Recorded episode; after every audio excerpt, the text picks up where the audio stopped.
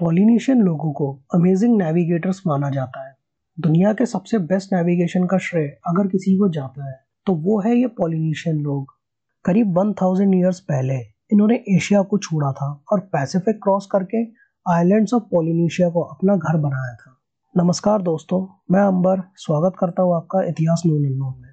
आज हम बात करेंगे पॉलिनेशियन के सफ़र के बारे में।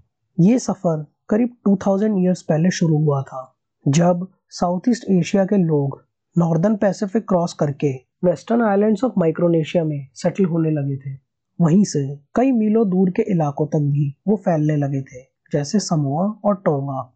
एग्जैक्ट डेट तो किसी को नहीं पता कि ये सब कब हुआ था, क्योंकि इसका कोई रिटर्न रिकॉर्ड नहीं मिला है। लेकिन ऐसा माना जाता है कि 1300 से 900 बीसी के दौरान ये सब हुआ होगा। थर्टीन सेंचुरी सी तक तो ये लोग हवाई, ईस्टर आइलैंड और न्यूजीलैंड तक भी पहुँच गए थे।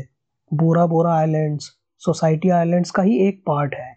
इसे फ़र्स्ट पॉलिनेशियन सेटलमेंट माना जाता है, जो फोर्थ सेंचुरी बीसी में सेटल हुआ था। ये लोग लकड़ी से बनी बोट का इस्तेमाल करते थे, जिन्हें कनूस कहते थे। तब उनके पास नेविगेशनल इंस्ट्रूमेंट्स नहीं हुआ करते थे।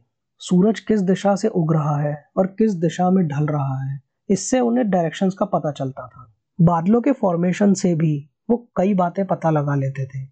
जैसे कुछ खास तरीके का क्लाउड फॉर्मेशन सिर्फ़ आइलैंड्स के ऊपर होता है।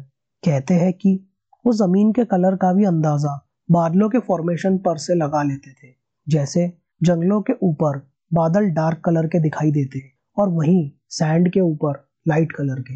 माना जाता है कि वो सितारों को देखकर, समुद्र को देखकर या फिर पक्षियों के माइग्रेशन रूट्स को समझकर नेविगेट करते थे।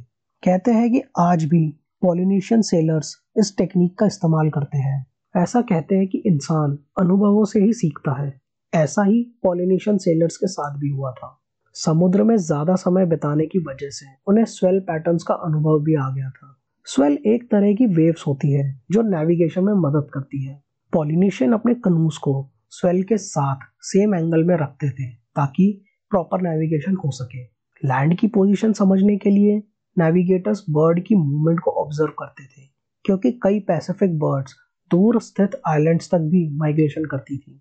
जैसे कुक्कू ने लोगों की मदद करी होगी कुक आइलैंड से न्यूजीलैंड तक सफ़र करने में। अब उस जमाने में तो मैप नहीं हुआ करते थे तो तब नए आइलैंड्स की खोज उनकी पोजीशंस कहाँ लिखी जाती होगी? ये सब लोग अपने दिमाग में इसे बिठा लेते थे, एक एटलस की तरह, और आइलैंड्स की पोजीशंस को याद रखने के लिए। वो सितारों का इस्तेमाल करते थे। बाद में ये नॉलेज वो अपने बच्चों को पास ऑन करते थे। बताकर या फिर चार्ट्स बनाकर या फिर लकड़ियों से डायग्राम बनाकर। जब तक वहाँ कोई वेस्टर्न लोग आए, तब तक तो पॉलिनेशियन लोगों की नॉलेज काफ़ी ज़्यादा बढ़ चुकी थी। एक British explorer captain James Cook उन्होंने अपने सफ़र में नेविगेटर टूपियन के बारे में बताया था, जो कि Raiatea in the Society Islands का था।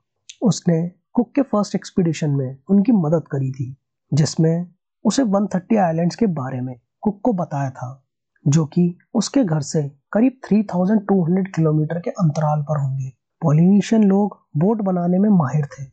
ये कनूज 30 मीटर लंबी हुआ करती थी और इसमें इतनी जगह रहती थी कि कई सारे परिवार अपने सामान के साथ इसमें सफ़र कर सकते थे।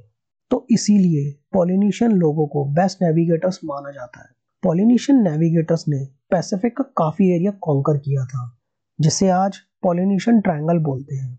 इस ट्रायंगल के तीन पॉइंट्स हैं हवाई ईस्टर आइलैंड और न्यूजीलैंड जानिए इतिहास की और भी कई ट्रैवल से जुड़ी बातों के बारे में आने वाले एपिसोड्स में।